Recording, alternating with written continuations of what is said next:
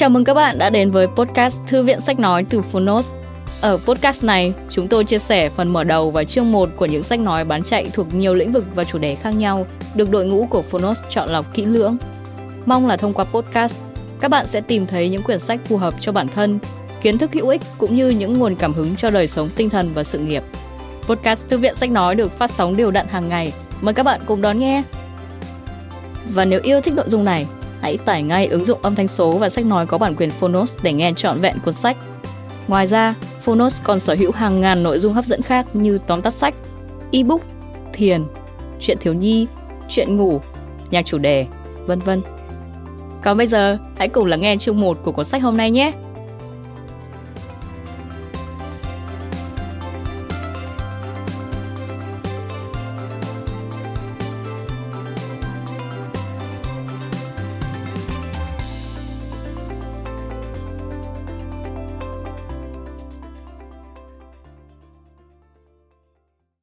Bạn đang nghe từ Phonos.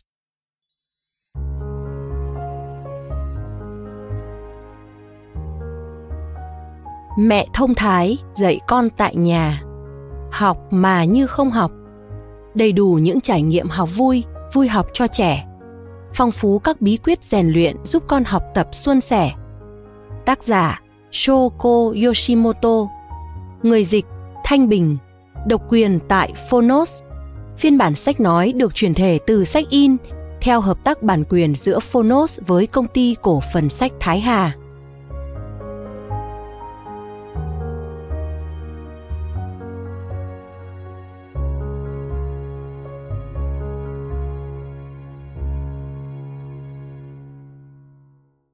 Lời nói đầu Bài học quan trọng rút ra từ cha mẹ của những đứa trẻ vượt trội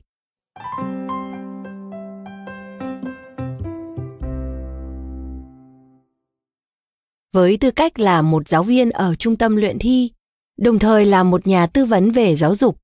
Tôi đã có 25 năm đồng hành cùng các em học sinh cũng như các bà mẹ, những người luôn hỗ trợ các em với tình yêu thương vô bờ bến. Ngày còn trẻ, nhận thấy tâm trạng của các bậc làm cha mẹ trôi sụt tùy vào thành tích của con mình, vui vẻ khi con có thành tích tốt và lo lắng không yên khi thành tích của con giảm sút. Nên tôi rất coi trọng việc làm thế nào để tăng thành tích cho học sinh cũng như giúp các em thi đỗ vào một trường cấp 2 tốt nhất có thể trong khả năng của các em, đáp ứng lại kỳ vọng của cha mẹ. Thế nhưng, khi làm mẹ, hoài nghi bắt đầu nảy sinh trong tôi. Tôi tự hỏi, dường như có điều gì đó không đúng ở đây. Khi làm mẹ, tôi biết rằng điều mong mỏi thực sự của cha mẹ thật ra sâu sắc hơn nhiều. Bên cạnh đó, hình ảnh những bà mẹ mà tôi thấy từ trước đến giờ những bà mẹ luôn lo cho tương lai của con và nhiệt tình nghĩ cách giúp con tránh được các rắc rối. Hoặc muốn con làm cái này, cái kia. Dường như đã đi chệch khỏi quỹ đạo của những mong mỏi ban đầu và lạc lối. Vai trò của tôi là làm sao thực hiện được điều mong mỏi hết sức tự nhiên của các bậc cha mẹ, giúp các em học sinh có được những năng lực cần thiết khi ra xã hội thông qua việc học tập. Lúc tôi sắp tìm được câu trả lời đó tôi có cơ duyên tiếp cận với nền giáo dục Phần Lan.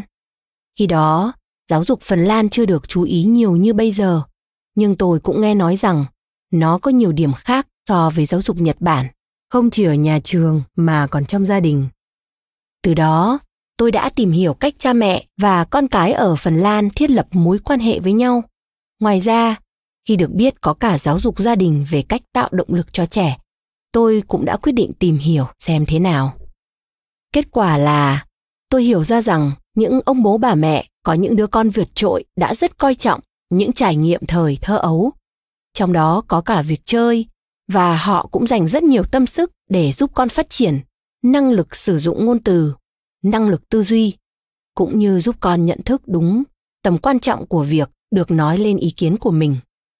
Từ đó, tôi đã quyết định sẽ chung sức cùng học sinh và gia đình các em để thực hiện một chương trình học có thể nuôi dưỡng được những năng lực ấy. Trong cuốn sách này, chúng được giới thiệu dưới cái tên là Trải nghiệm đón đầu. Nuôi dưỡng những đứa trẻ vượt trội bằng trải nghiệm đón đầu và luyện tập lặp lại.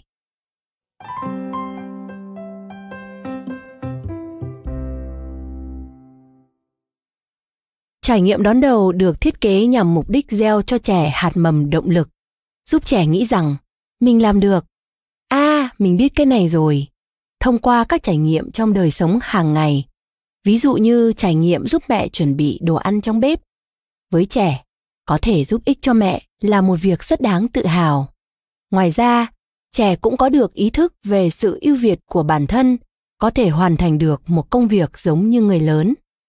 Sẽ có người cho rằng nhờ trẻ giúp thì chỉ tổ vướng chân vướng tay, nhưng các bà mẹ nhất định phải tận dụng cơ hội này, vì đó là lúc trẻ đang rất sẵn lòng và tràn đầy hứng khởi để học hỏi những điều mới. Do đó, các bậc phụ huynh cũng nên bỏ thêm chút công sức vào những câu chuyện hàng ngày với trẻ như Miếng đậu phụ hình chữ nhật này con. Hãy chia thành một phần hai nhé. Chỗ đậu này mẹ muốn chia đều cho 5 người. Vậy không biết mỗi đĩa bày bao nhiêu miếng là đủ nhỉ? Củ khoai tây này là khoai vùng Hokkaido đấy con. Cứ như vậy, ban đầu, thông qua trải nghiệm thực tế và qua việc trò chuyện giữa cha mẹ và con cái, trẻ sẽ tiếp xúc và có được chút hiểu biết đầu tiên về những kiến thức như khái niệm hình học, phân số trong số học, về vùng sản xuất trong địa lý. Làm như vậy thì sau này khi trẻ học ở lớp hoặc học trong sách giáo khoa, những ký ức lưu lại của trải nghiệm đón đầu sẽ được gọi về. Trẻ sẽ ngay lập tức hiểu ra vấn đề và trở nên hào hứng bắt tay vào việc học. Khi thực hiện những trải nghiệm đón đầu như thế này, tôi nhận thấy nếu những nội dung trải nghiệm được nhắc đi nhắc lại trong những đoạn hội thoại giữa cha mẹ và con cái thì ở bên trong trẻ trải nghiệm đã trở thành kiến thức và phạm vi quan tâm cũng mở rộng hơn đấy chính là luyện tập lặp lại sau đó, tôi đề xuất những trải nghiệm đón đầu phù hợp hơn với các nội dung học ở trường. Rồi chúng tôi bắt đầu liên kết với nhau, thành một đội bằng việc phân chia công việc. Các bà mẹ thực hiện những trải nghiệm này ở nhà cùng con, và tôi thì thực hiện các luyện tập lặp lại ở trường để củng cố thêm kết quả của các hoạt động tại nhà. Trải nghiệm đón đầu xuất phát từ những thứ gần gũi.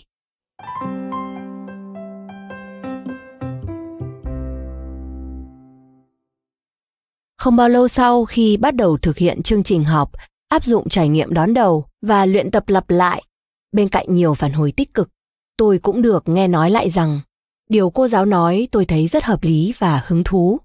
Nhưng khi áp dụng vào thực tiễn tại nhà với con, thì lại không suôn sẻ chút nào.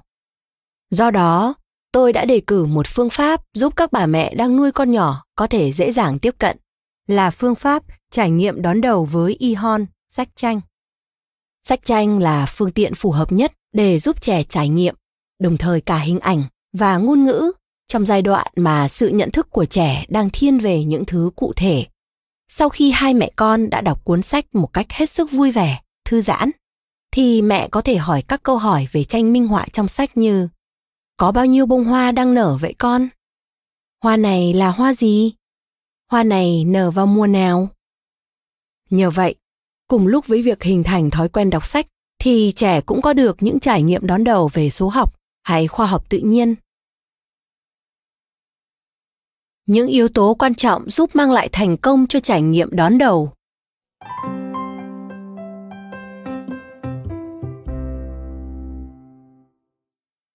Có một hiện tượng là dù áp dụng cùng một chương trình, nhưng ở các gia đình khác nhau, thì kết quả cũng có sự khác nhau sau khi tìm hiểu, tôi nhận thấy điểm mấu chốt quyết định thành bại ở đây chính là cảm nhận của trẻ về trải nghiệm đó.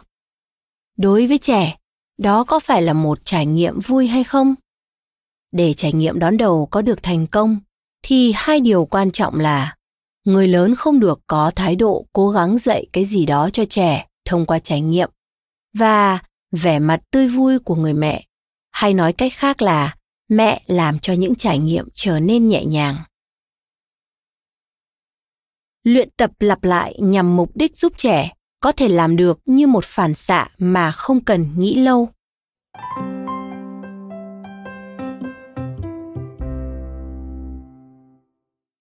Nói luyện tập lặp lại hỗ trợ cho trải nghiệm đón đầu là bởi vì nó không phải là việc cần suy nghĩ để tìm ra câu trả lời, mà nó là việc rèn luyện để có thể đưa ra câu trả lời như một phản xạ, thông qua quá trình lặp đi lặp lại các trải nghiệm. Việc luyện tập lặp lại sẽ rất hiệu quả nếu bố mẹ dành tâm sức tìm ra những phương pháp thực hiện phù hợp với con mình. Có một bà mẹ, thậm chí đã nghĩ ra cách biến các bài luyện tập lặp lại thành các trò chơi cho cậu con trai ham chơi thách đố của mình. Trước hết, ở siêu thị mỗi lần nhìn thấy củ khoai tây, chị đều lầm nhầm từ hokkaido. Khi nhìn thấy tờ rơi quảng cáo nông sản các vùng miền, thì chị khoanh tròn vào nông sản vùng hokkaido cho con thấy. Sau đó, khi đi mua đồ thì chị đố con, người dân vùng hokkaido chỉ dùng nông sản trong vùng để làm món cà ri thôi. Nào, giờ mình sẽ mua gì nhỉ?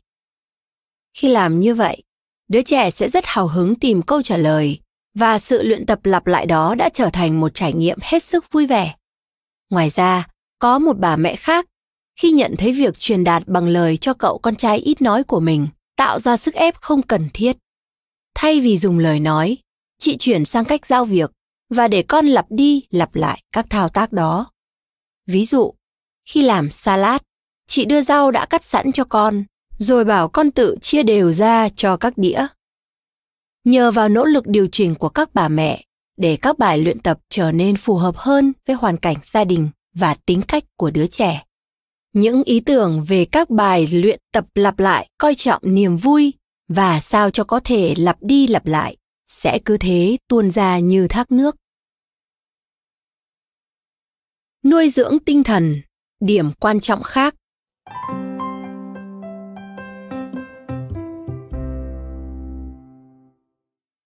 Trong lúc phối hợp làm việc cùng các gia đình. Tôi chợt tự hỏi, không biết mình có thể biến những ngày tháng học thi của trẻ thành những trải nghiệm để giúp tối đa hóa tiềm năng của trẻ hay không?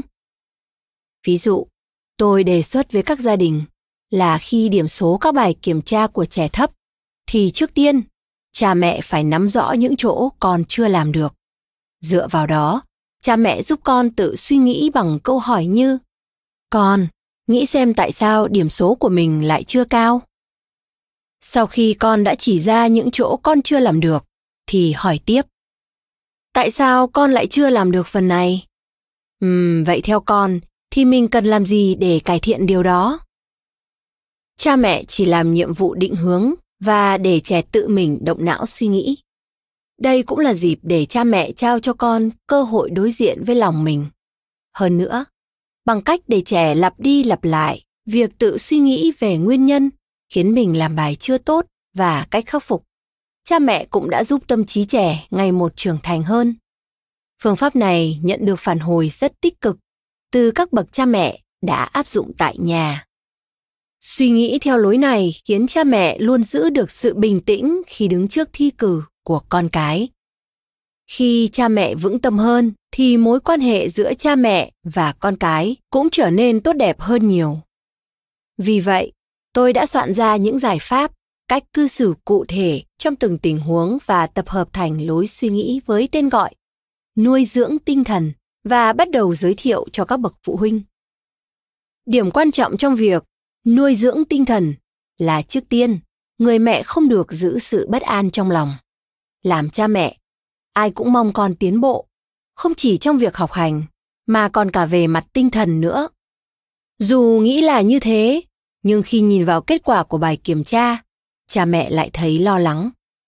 Dù cha mẹ hiểu rằng không được so sánh con với các bạn, thế nhưng nhìn vào thực tế là con mình đang bị chậm so với bạn, thì nỗi bất an cứ thế dâng lên. Tôi rất hiểu tâm trạng đó của các bậc phụ huynh. Tuy nhiên đây là điểm rất quan trọng.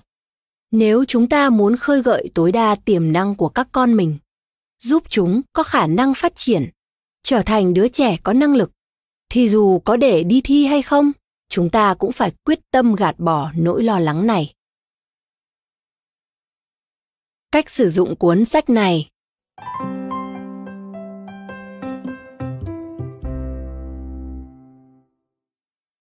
Nội dung của những trải nghiệm đón đầu cũng như các bài luyện tập lặp lại được giới thiệu trong cuốn sách này bao trùm từ những kiến thức được học trong chương trình tiểu học cho đến những kiến thức phổ thông trong đời sống Có lẽ cũng có những bậc cha mẹ cho rằng chúng hơi sớm so với con mình. Tuy nhiên, chưa cần vội quan tâm đến độ tuổi của trẻ. Trước tiên, cha mẹ hãy cùng trẻ thử trải nghiệm. Sau đó, lấy việc trẻ có đang hứng thú không để làm cơ sở đánh giá nhằm đưa ra những phương pháp, cách thức triển khai tiếp theo nhé. Cuốn Atlas của các bà mẹ thông thái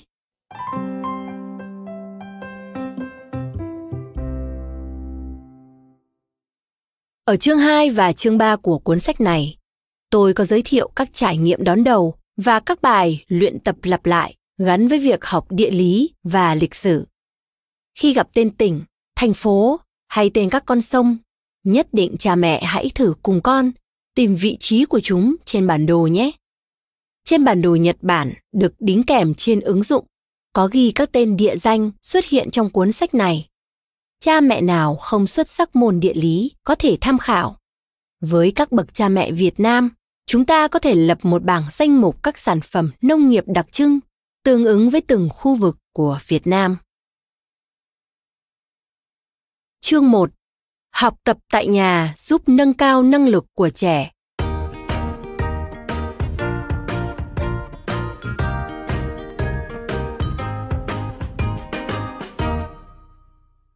Thói quen học tập là thứ cần được định hình cho trẻ ngay tại gia đình, khi trẻ còn chưa đi học. Có một phương pháp giúp tránh những va vấp trong quá trình học, nâng cao năng lực của trẻ mà không ai khác chính những ông bố, bà mẹ luôn kể cận con mình có thể thực hiện được mỗi ngày. Tại sao việc học tập tại nhà lại cần thiết?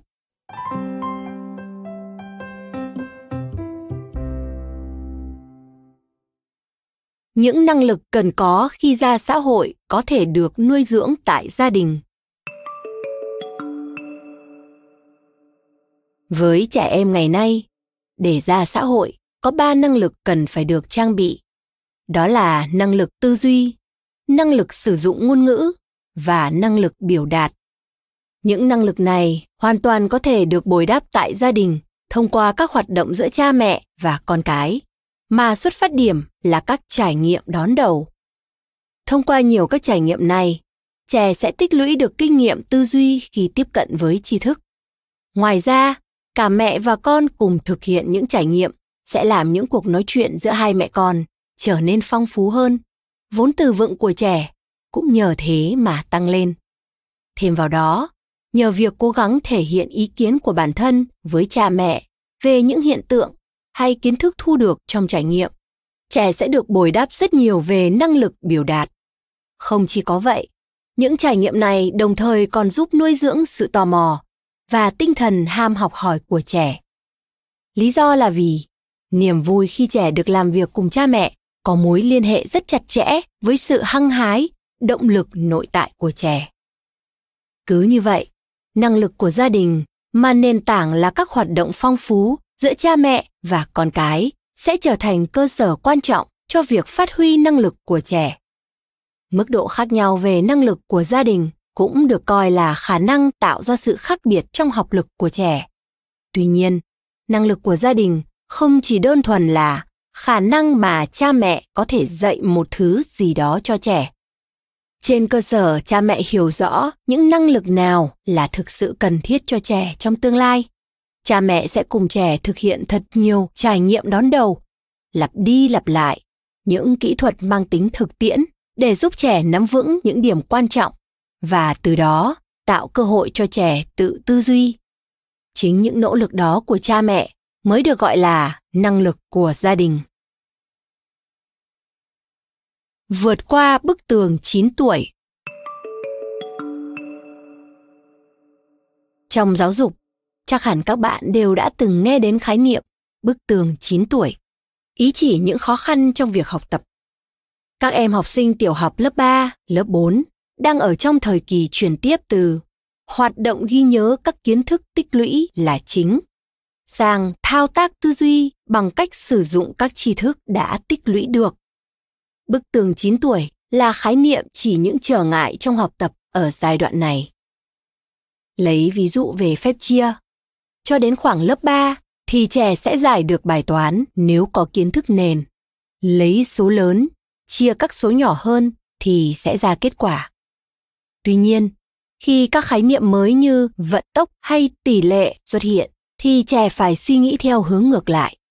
Đó là lúc trẻ cần dùng đến năng lực tư duy bằng cách đọc nội dung trong sách giáo khoa rồi kết hợp với trí tưởng tượng của mình. Tuy nhiên, những trẻ có ít trải nghiệm thường không hiểu được hết nội dung, cũng không thể tưởng tượng ra được gì. Khi đó, việc tư duy trở nên khó khăn, trẻ bị chìm trong suy nghĩ rằng mình kém cỏi và một bức tường được hình thành trong tâm trí, cản trở trẻ tiến lên phía trước. Để ngăn hình thành bức tường này, thì chuẩn bị trước hành trang cho trẻ bằng năng lực của gia đình là rất cần thiết. Toán học là môn học mang tính trồng lặp.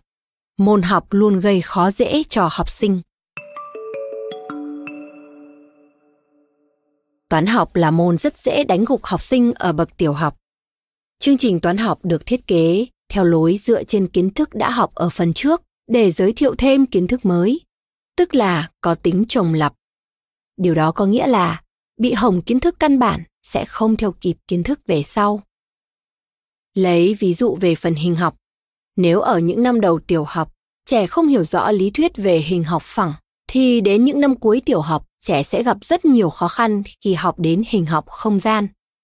Ngoài ra, nếu không nắm vững cơ bản của các khái niệm đơn vị và số lượng, thì khi đọc đề bài, trẻ sẽ khó mà hiểu được. Để tránh gặp khó khăn với môn học này, thì điều quan trọng không phải là vội vã cho con học trước chương trình cũng không phải tập trung vào học chữ và số nhất là đối với các bé trước hoặc những năm đầu của bậc tiểu học mà cần phải dành thật nhiều thời gian cho các trải nghiệm đón đầu để nuôi dưỡng khả năng tưởng tượng của trẻ với môn hình học cha mẹ thử cho trẻ vẽ bằng tay thật nhiều xem sao ngoài ra để bồi đắp tư duy cơ bản về đơn vị và số lượng thì cần có sự dày công của mẹ khéo léo đưa vào khi nói chuyện với con hay cho con trải nghiệm trong lúc tắm hoặc lúc phụ mẹ làm bếp. Ngoài ra, trong trường hợp chẳng may trẻ lỡ có suy nghĩ mình kém cỏi thì cha mẹ cần dứt khoát quay lại bắt đầu từ chỗ nào con hiểu để giúp con bắt đầu lại. Chỉ có gia đình, cha mẹ mới có thể luôn sát cánh và hỗ trợ con kịp thời. Nâng cao năng lực của trẻ bằng việc học tập tại nhà.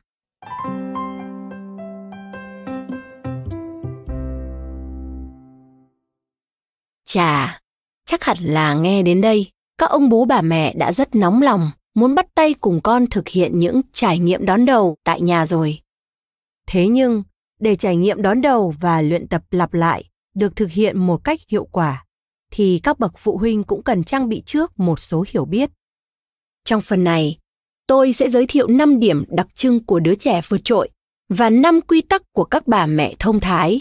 Hãy nắm vững những điểm này và tối ưu hóa tiềm năng của trẻ nào. Điểm đặc trưng của những đứa trẻ vượt trội được nuôi dạy bằng phương pháp học tập tại nhà. Trẻ có vốn từ vựng phong phú. Ở những năm giữa và cuối bậc tiểu học, những trẻ có năng lực học tập vượt trội thường biết rất nhiều từ vựng. Vốn từ vựng đó nuôi dưỡng trí tưởng tượng của trẻ. Trẻ hình thành được năng lực tư duy thông qua những trải nghiệm phong phú cũng như những câu chuyện hàng ngày với cha mẹ. Trẻ được tiếp xúc và trải nghiệm nhiều hơn.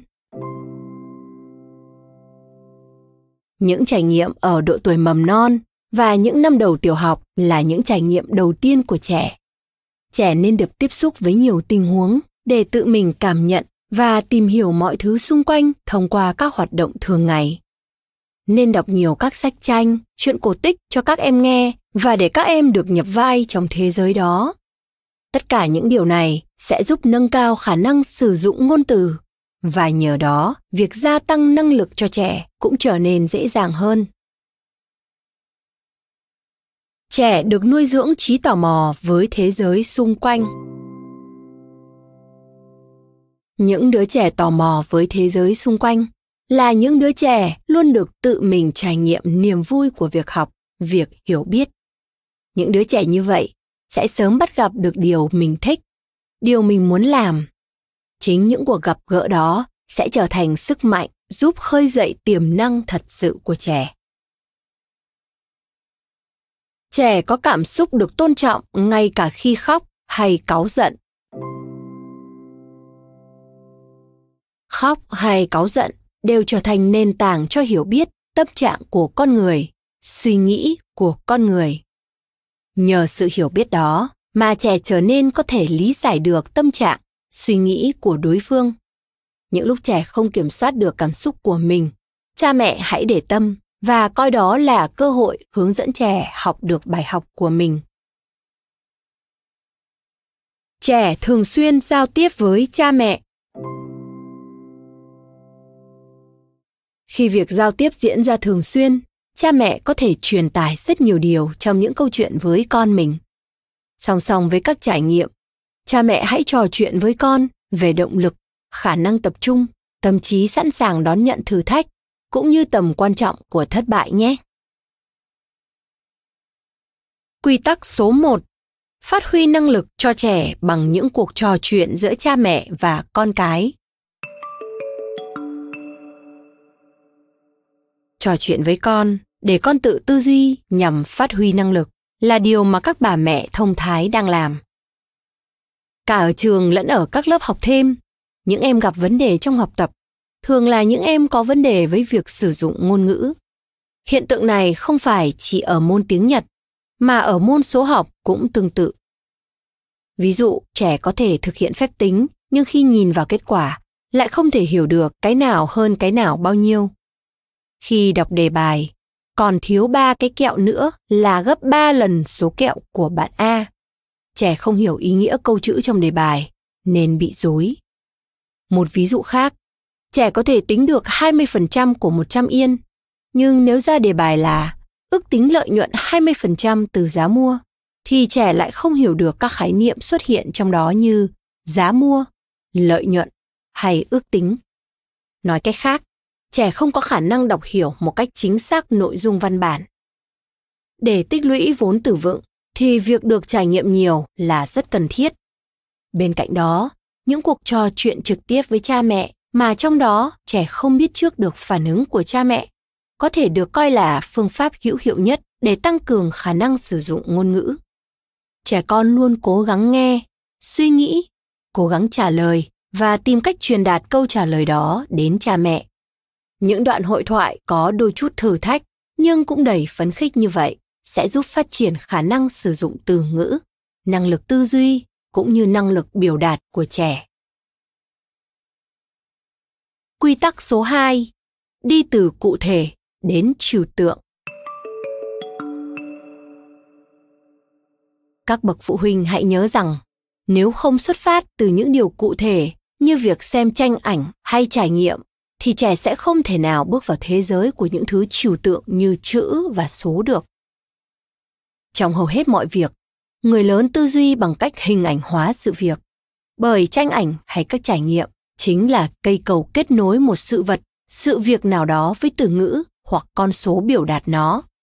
Dù để tích lũy vốn từ vựng hay để nuôi dưỡng năng lực tư duy thì trẻ cũng sẽ mất rất nhiều thời gian nếu chỉ tiếp nhận kiến thức một cách thụ động hay ngồi học ngay ngắn tại bàn. Việc trước tiên cha mẹ cần làm là bắt đầu cho trẻ trải nghiệm một cách thực tế nhiều nhất có thể. Trẻ nhỏ vốn luôn khao khát tìm hiểu thế giới xung quanh với vô số những câu hỏi tại sao. Ôi, cái gì lạ thế? Cái này là gì vậy nhỉ? Trẻ tiếp cận mọi thứ với trí tò mò, không khác nào một miếng bọt biển hút trọn mọi thứ được đổ vào thường thì việc gia tăng năng lực của trẻ sẽ không thành công nếu cha mẹ bắt trẻ học trước chương trình hay học nhồi nhét kiến thức, trong khi trẻ không muốn thay vì vội vã chuyển sang những khái niệm trừu tượng như chữ và số, cha mẹ hãy xây dựng một nền móng thật vững chắc, bằng việc tạo cơ hội để trẻ tiếp xúc trọn vẹn với những thứ cụ thể nhé. Quy tắc số 3.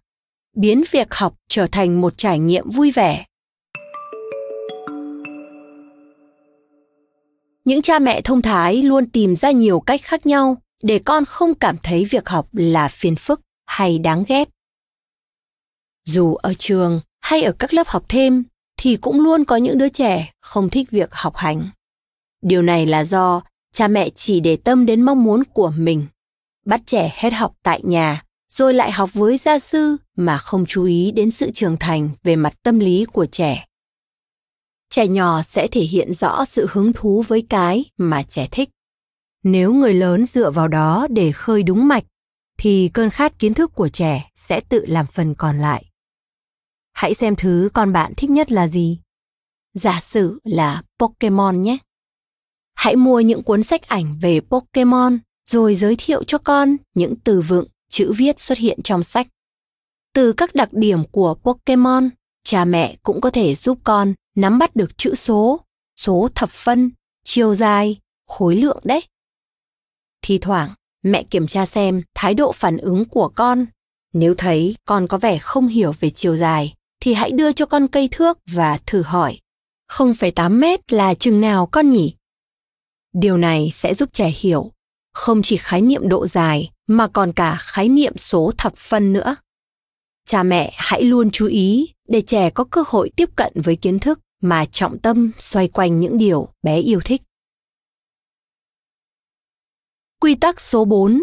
Mỗi sự thay đổi cảm xúc ở trẻ là một cơ hội.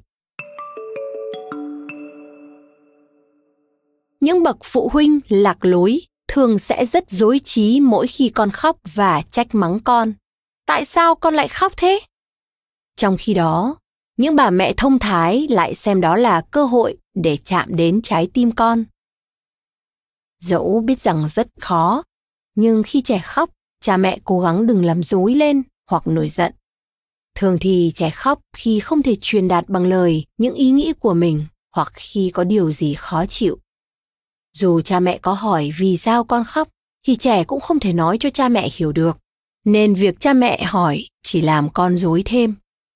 Với tình huống này, trước hết, cha mẹ hãy làm giảm cơn kích động của trẻ và cùng trẻ tìm ra nguyên nhân vì sao trẻ khóc.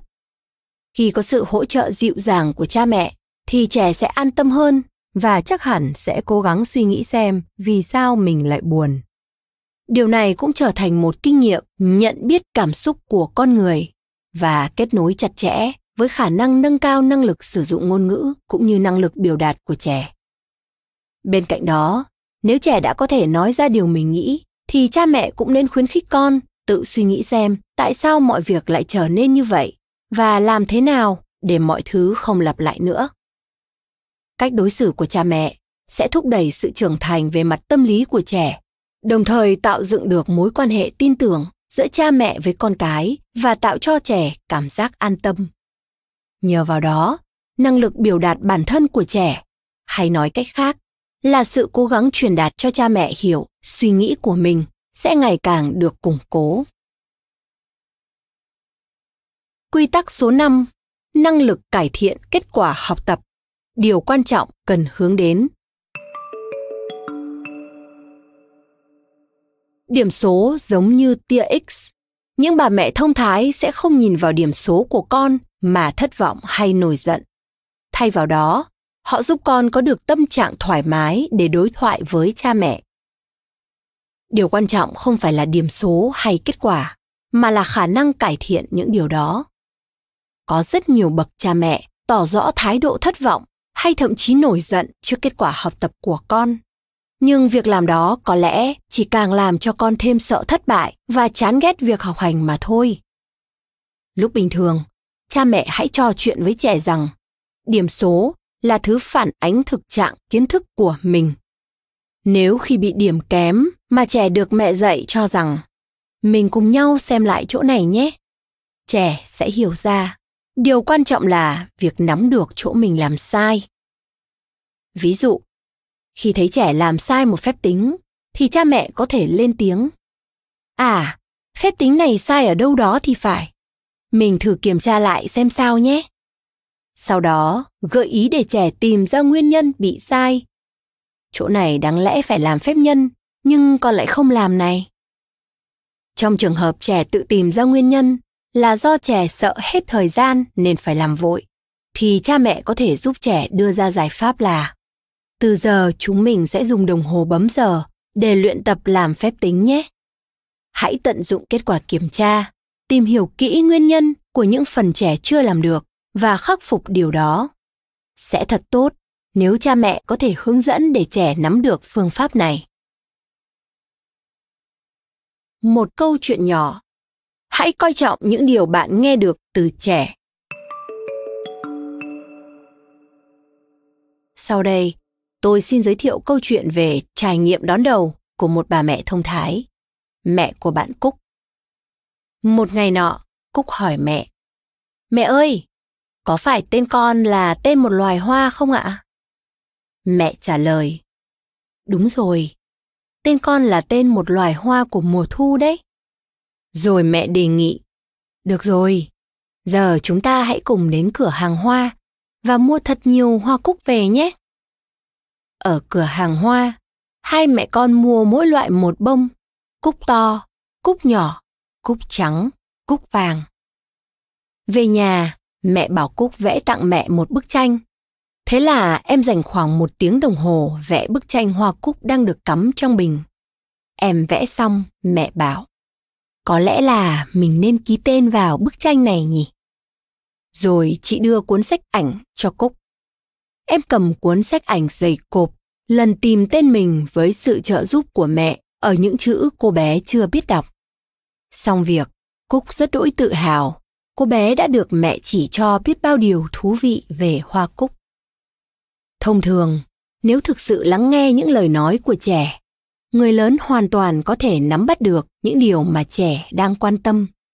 Nếu lấy việc đó làm điểm xuất phát thì bạn hoàn toàn có thể đem đến cho con những trải nghiệm đón đầu tuyệt vời đấy. Cảm ơn các bạn vì đã lắng nghe podcast Thư viện Sách Nói. Podcast này được sản xuất bởi Phonos, ứng dụng âm thanh số và sách nói có bản quyền dành cho người Việt. Hẹn gặp lại các bạn ở những tập tiếp theo.